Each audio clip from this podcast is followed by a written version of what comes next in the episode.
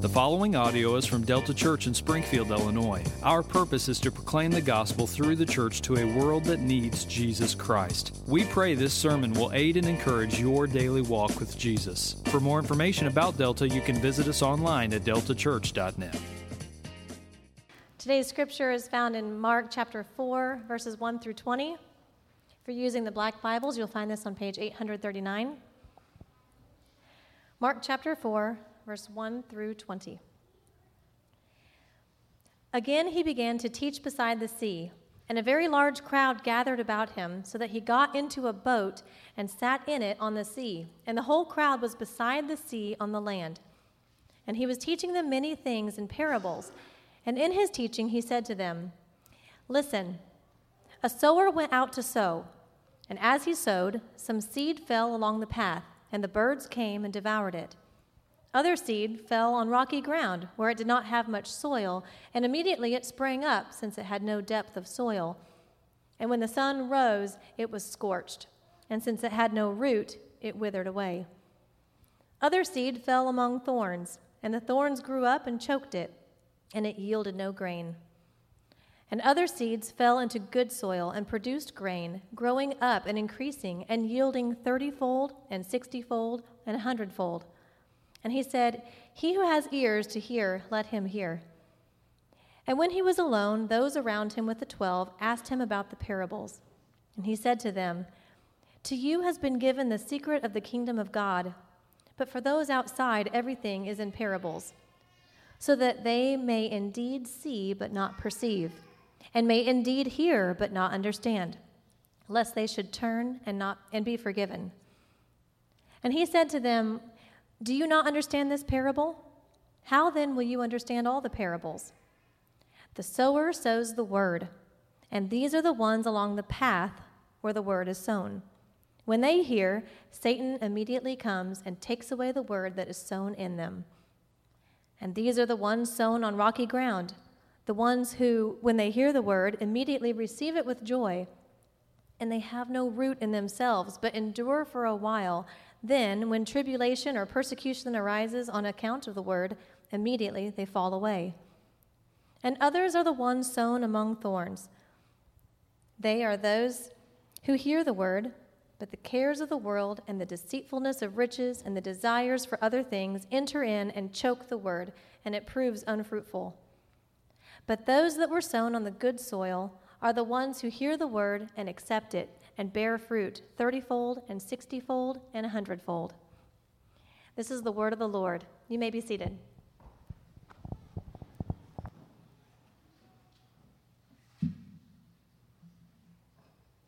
Last week we were talking about this question, who is Jesus? And we said that people were responding to Jesus in various ways. Some responded to Jesus calling him a lunatic. They said he was out of his mind. Some called Jesus a liar. They were witnessing the teaching and the healing, and they were witnessing Jesus cast out demons by his royal authority. But instead of seeing these things as signs and evidence that King Jesus is actually being powered by the Spirit of God himself, they said Jesus is a liar. The reason why he can cast out demons is because he's demonized. He's actually empowered by the Prince of Demons himself. And yet last week we saw that some people surveyed the evidence of Christ, his teaching, his healing, the way he's casting out demons with authority, and they survey the evidence before him, and they come and draw the conclusion that Jesus of Nazareth, he is the Christ, the King, the Son of God in the flesh. And so as Mark rolls us out of one question, who is Jesus, he rolls us into another question, a question that revolves around this idea of rejecting and receiving. See, Mark is leading us to this place where he is just simply laying out before us who is Christ and what did he come to do. And so we sort of find ourselves now in the Gospel of Mark in a place where Mark is sort of, he's taken a little breather. He's laid out before us several things, several signs, several pieces of evidence of who Jesus is and what he came to do. And now he's stepping back and says, okay, let's consider some things. And so last week, he really pressed on us. He called for us to consider that question, who is Jesus? Is he a liar? Is he a lunatic? Or is he Lord? And now as Mark finishes that up, he rolls us into this first major parable that we see of Jesus, the parable of the seed and the soils. And really what Jesus is going to do is he's going to address this question of why are people reacting in the various ways that they are? Why are they responding in this way?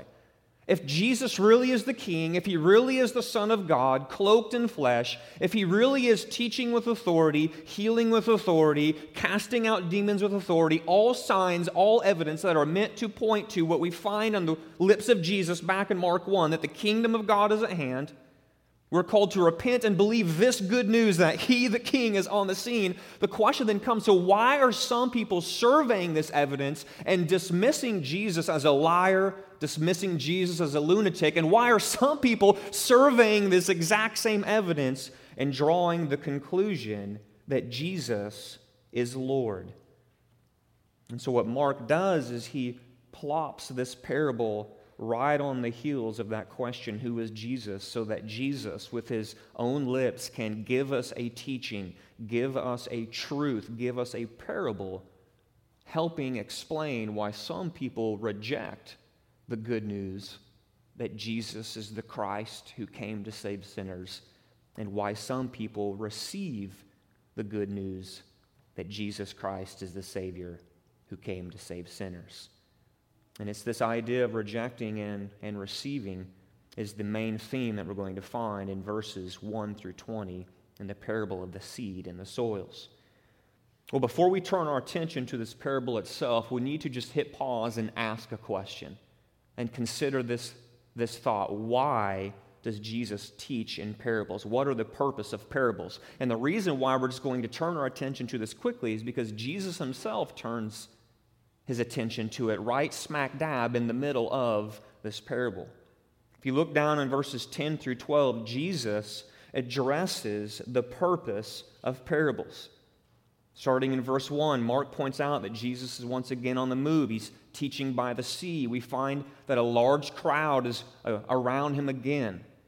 So the crowds are growing, and they're growing and growing. They're not diminishing. The people around him are starting to draw the conclusion. This guy is doing what we would expect him to be doing. He's drawing crowds. The publicity behind him is just ramping up to an all-time high. And we see that in verses 1 that the crowd is so heavy that it actually drives Jesus into a nearby boat. And from this floating pulpit, as he's on a boat out on the edge of the sea, the crowd is there on the edge of the sea. And it says, Mark says that Jesus begins to teach the crowds many things in parables. Now it's this reality that Jesus makes a decision to teach these crowds, these people, in parables that drives the 12 in verse 10, it drives those around Jesus to begin to ask about the parables.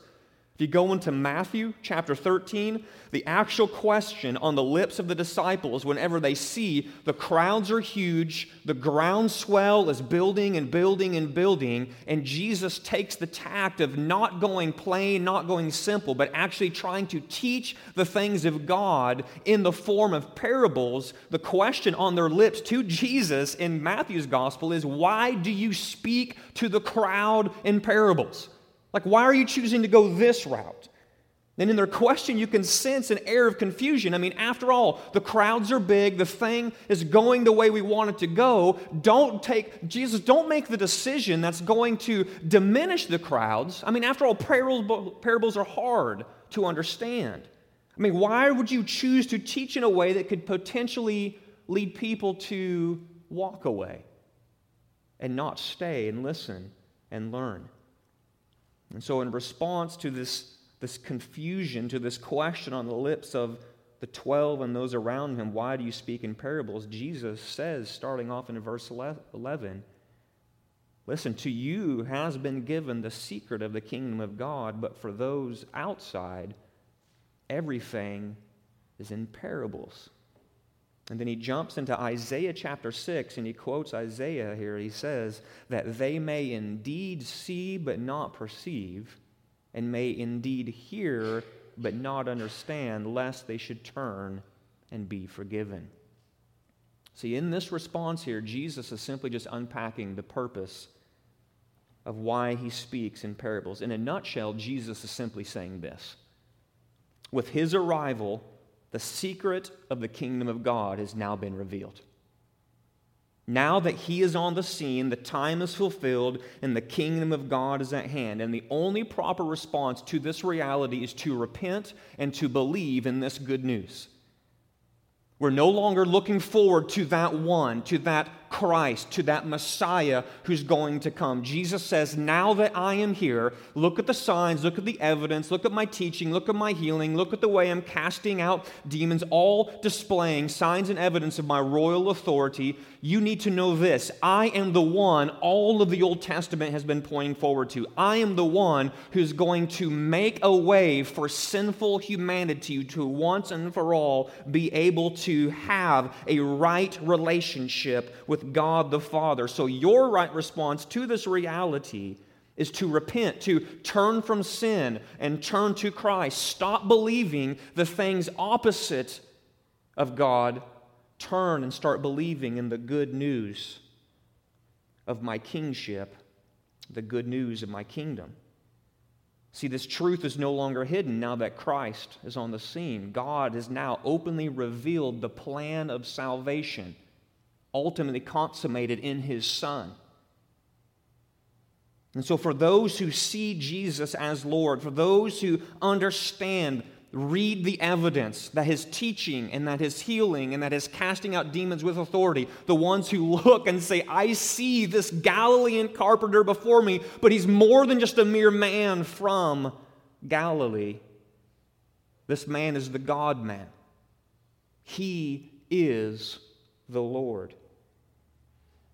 For those who see this as a truth, Jesus is saying, you are understanding the secret of the kingdom. Jesus is the King, and life with God is now available to anyone who turns from their sins and trusts in him. And for these people, Jesus is saying, these parables, when I teach in parables in this way, what it will do is it will lead you to satisfaction. It will lead you to understanding in who God has revealed himself to be in his Son. But for those who continue to stiffen in their resistance against the King and his kingdom, for those like last week that we saw, the religious leaders who came down from Jerusalem, they survey the scene, they look at Jesus, and what's the conclusion they draw? That he's a liar, that he's out of control, that he's actually demonized.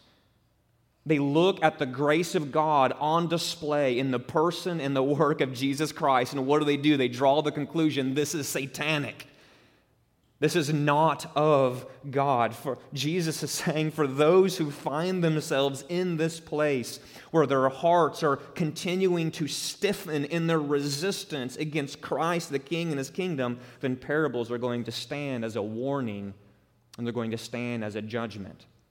Jesus is saying, this is why I'm teaching in parables in this way.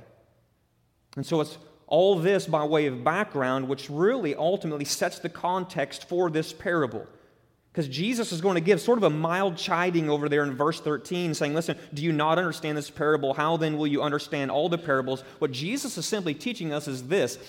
This parable and the way he's unpacking how people respond to the word of the gospel whenever he goes preaching, this idea that some people are going to hear one thing, they're going to reject, and some people are going to hear the exact same thing and receive. He says, this idea that I'm unpacking for you in this parable is really the key to understanding the gospel, understanding the parables, understanding all the parables that are going to come, understanding what I'm about, understanding my kingdom, understanding how I am the King, I'm the one who's come to save people. Jesus is saying, what you need to do is really understand this idea here before me. And so it's with this in mind, with this context set, that Jesus then turns and he rolls right into probably one of the more famous parables that he teaches, the parable of the seed and the soils. And when we see this, Jesus begins explaining why some people reject the word of the gospel. He explains why some people reject the word of the gospel. So again, this parable stands as the key to all of Jesus' teaching in parables, which is why he takes the time to give the parable and then unpack the parable for the disciples. And so when you're reading this, you see three things. You see a sower, it's a word for a farmer.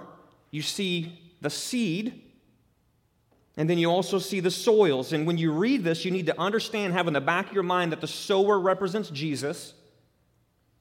The seed represents the word of the gospel, the word of God. And the soils represent the various conditions of men's hearts, the way men and women respond to the word of God because of the nature, the attitude, the condition of their heart. So as Jesus goes around demonstrating his royal authority, he's proclaiming the good news of God, we see that some people reject the word of the gospel because they have a hard heart. Because they have a hard heart. Verse 3, Jesus says, "Listen, behold, a sower went out to sow. And as he sowed, some seed fell along the path, and the birds came and devoured it." You jump over to verse 14. He begins to explain this idea by saying, listen, the sower sows the word of the gospel. And these are the ones along the path where this word is sown. When they hear the gospel, when they hear the word of God, Satan immediately comes and takes away the word that is sown in them.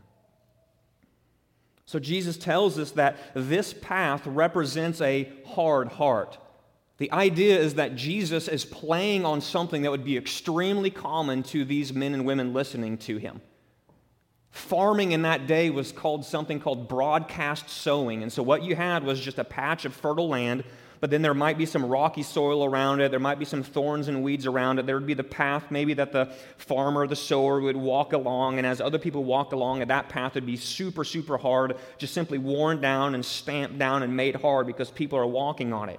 And the idea here is that Jesus is giving is that the sower is reaching into a bag and he's just throwing out seed, throwing out seed. Throwing out seed. Some is landing on that hard path where people are walking. Some is landing in that rocky soil. It's got a little bit of depth to it, but it's still shallow.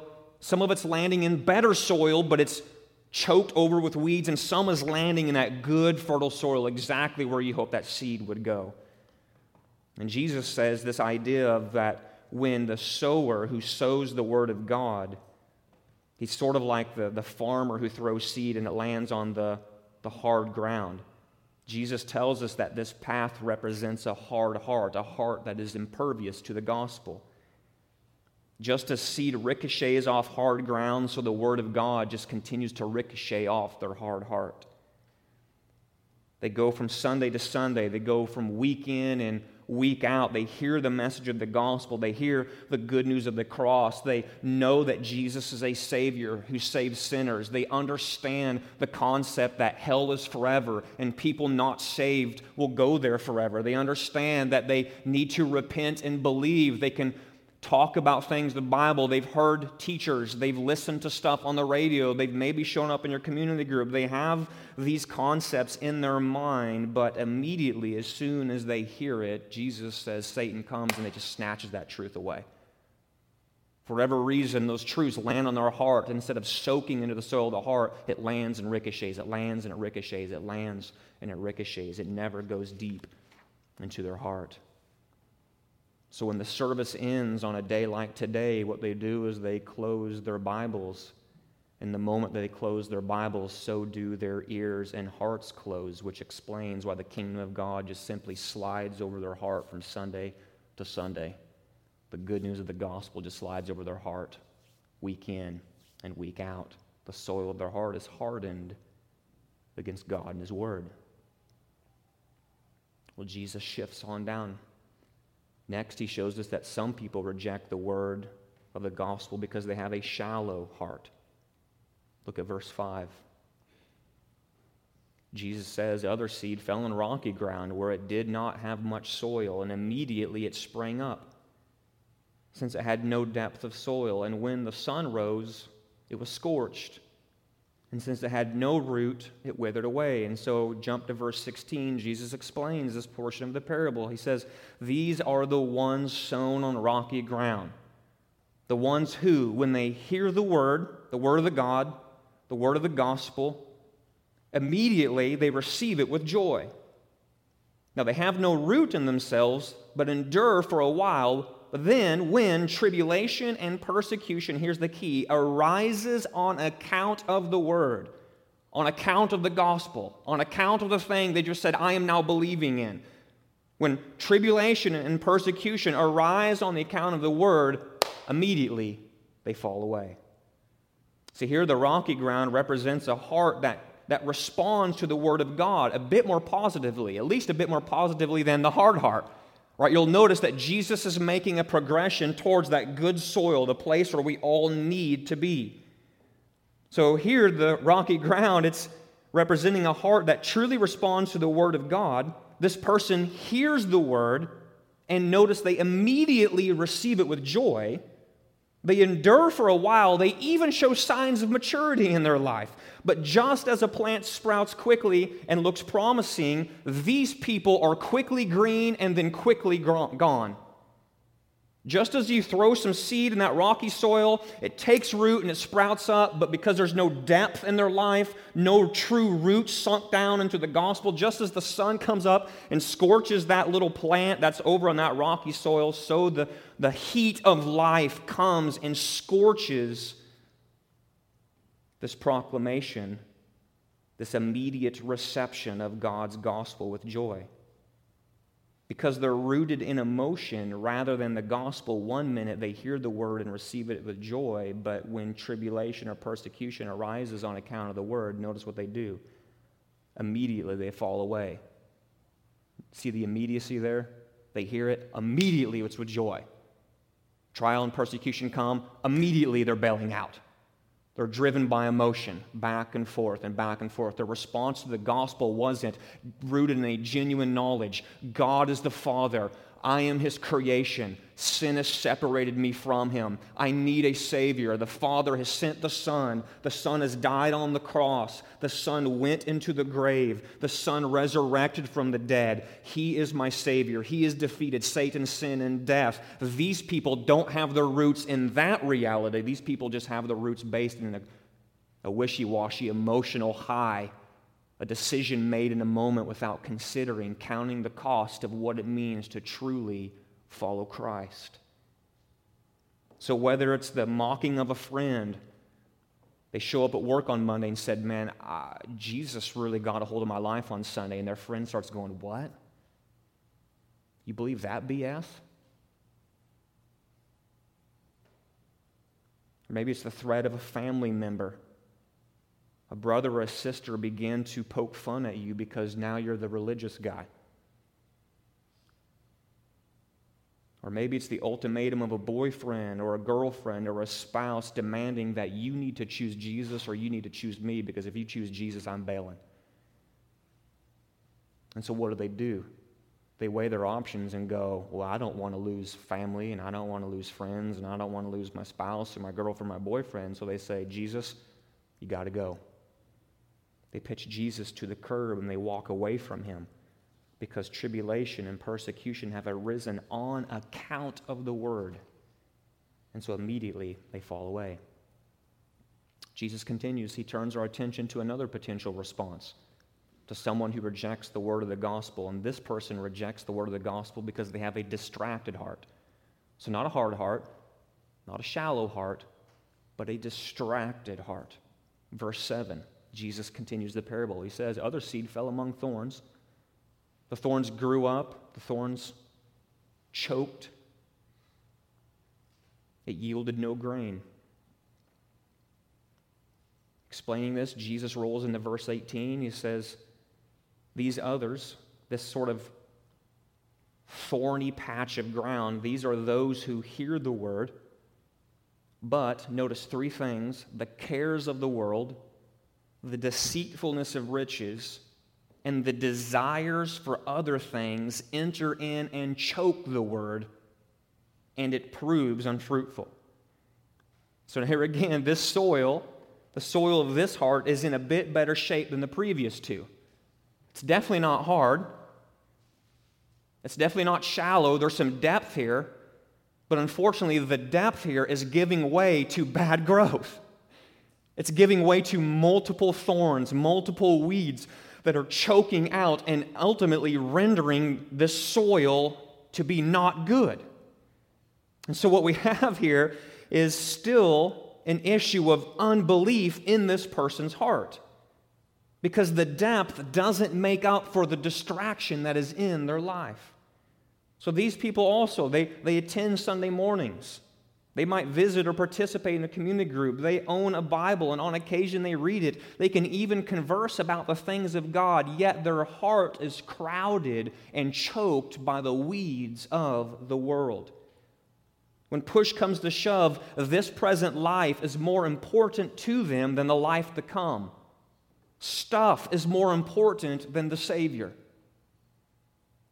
Instead of casting their cares on the Lord, the cares of the world distract them from seeing their deeper need for Jesus. The deceitfulness of riches deceives them into believing that cash is more pleasurable than Christ, and their desire for other things chokes the gospel right out of their heart.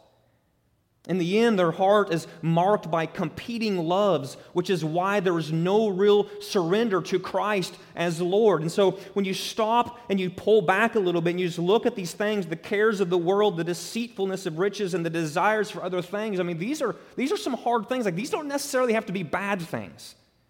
Like, right, there might be this idea of the cares of the world, which, you know, because you can't pay bills, or because maybe a family member's got cancer, or maybe there's just some trouble going on in your marriage or relationship between boyfriend and girlfriend, fiancés, something going on at school, whatever it might be. There's some genuine cares of the world, but the tenor and the tone here that Jesus is talking about when he's talking about the desire for other things, the cares of the world, is that these aren't necessarily bad things. They're good things. Good things like family. For instance, backtrack in time to last week, Jesus' family shows up on the scene and says, listen, we're family. You need to stop doing this crazy stuff. You need to come home and calm down for a little bit before we unlock your bedroom door and let you go back out into polite society. And Jesus is saying, listen, it's possible for you to love your family on the way to hell. It's possible for you to stand before God the Father on that final day and say, but Father, I loved my mother, my brother, my sisters, my earthly father so very well. I gave so much time to them. But Jesus says, but you did so to the detriment of your soul. You actually loved your family more than you loved your Savior. You got things out of whack. You're supposed to love me above all things and let your love for me inform how you love your family.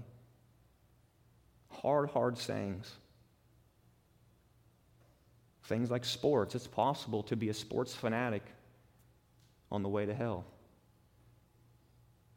It's possible to love riches and be eternally separated from God.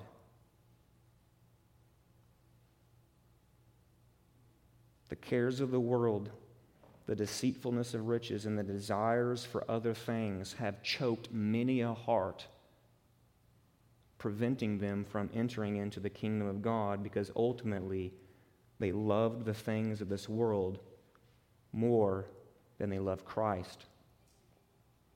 See, their heart is an example of what it looks like to live opposite of the old hymn, which says, the things of earth will grow strangely dim in the light of Christ's glory and grace. Rather than this being true for the person described here with this thorny heart, this distracted heart, their life more accurately reflects that Christ's glory and grace have grown strangely dim in light of the things of earth.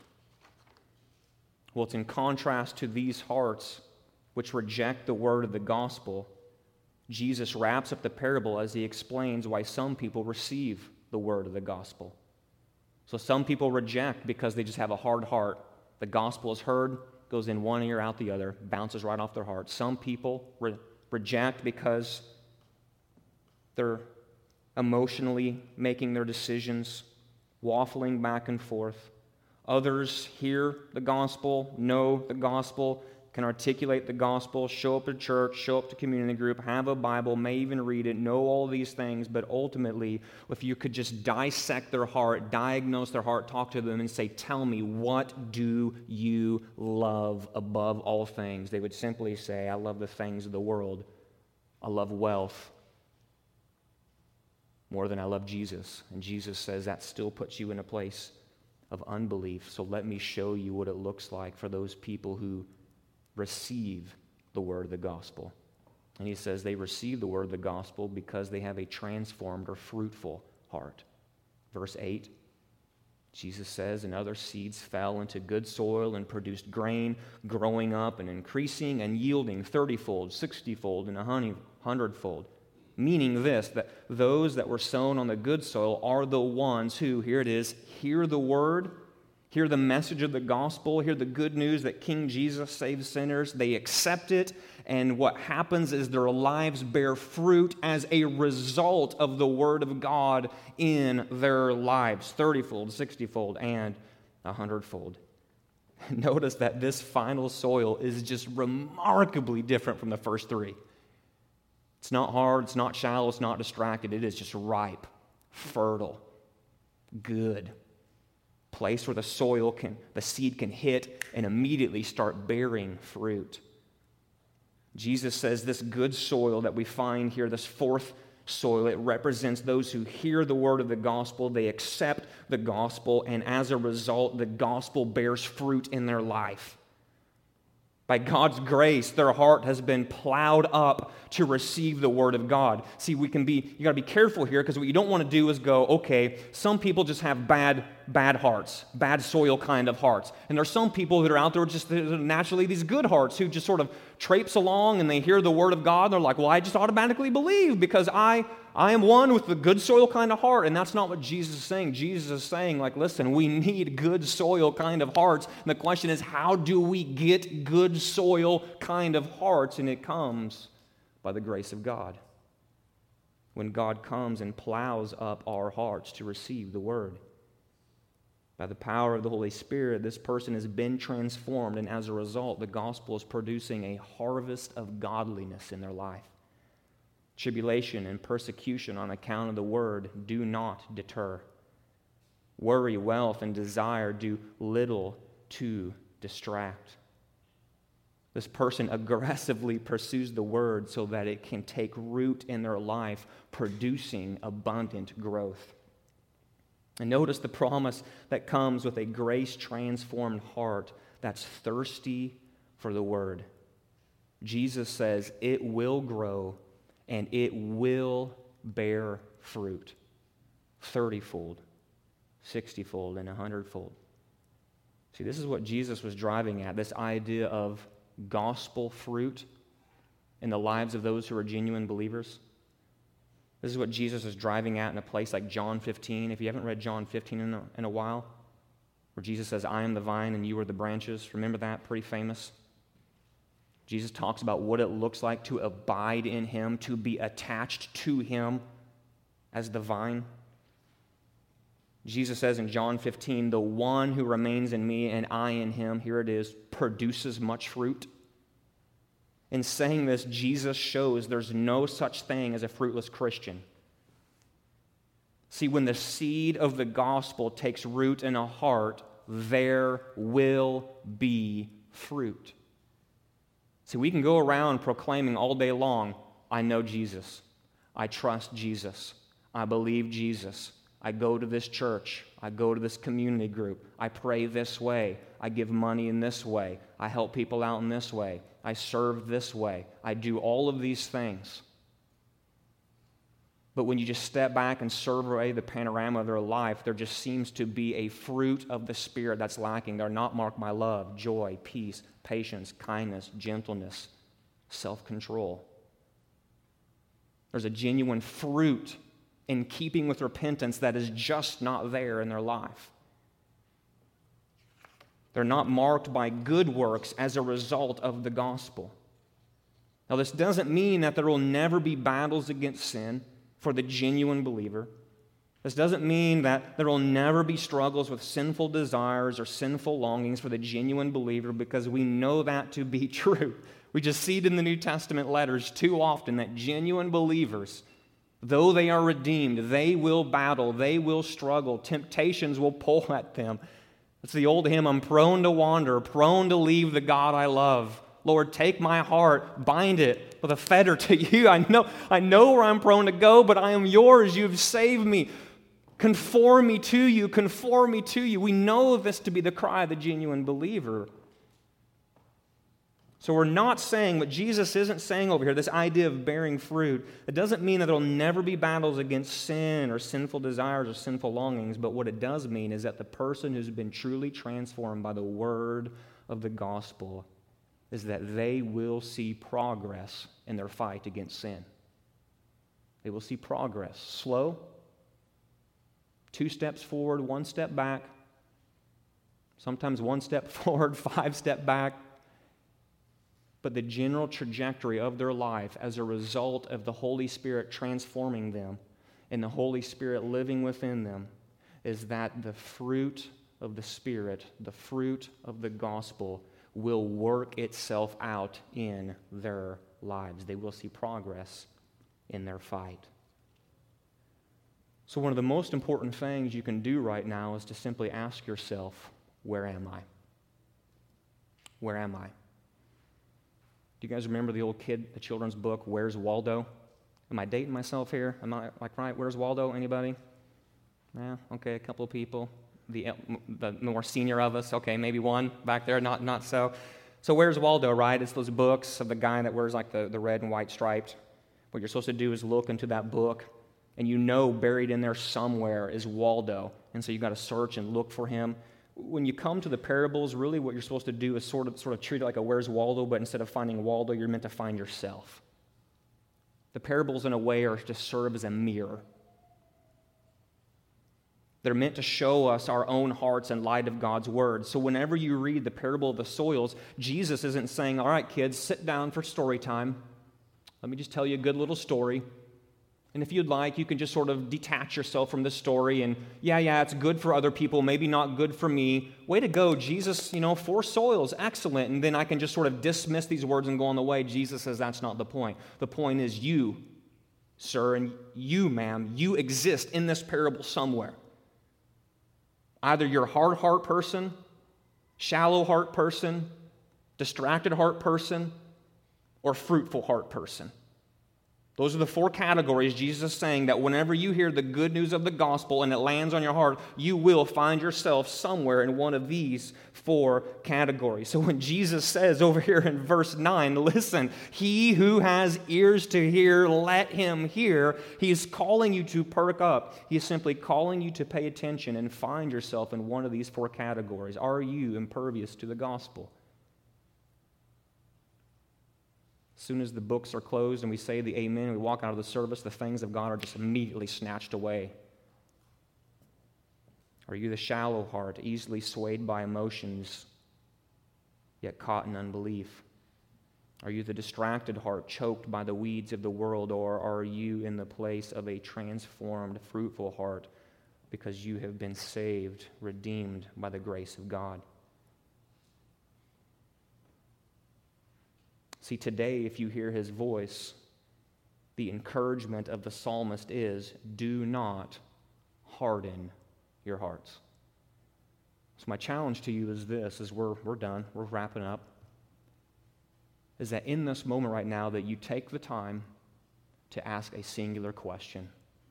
God, where am I in light of this parable?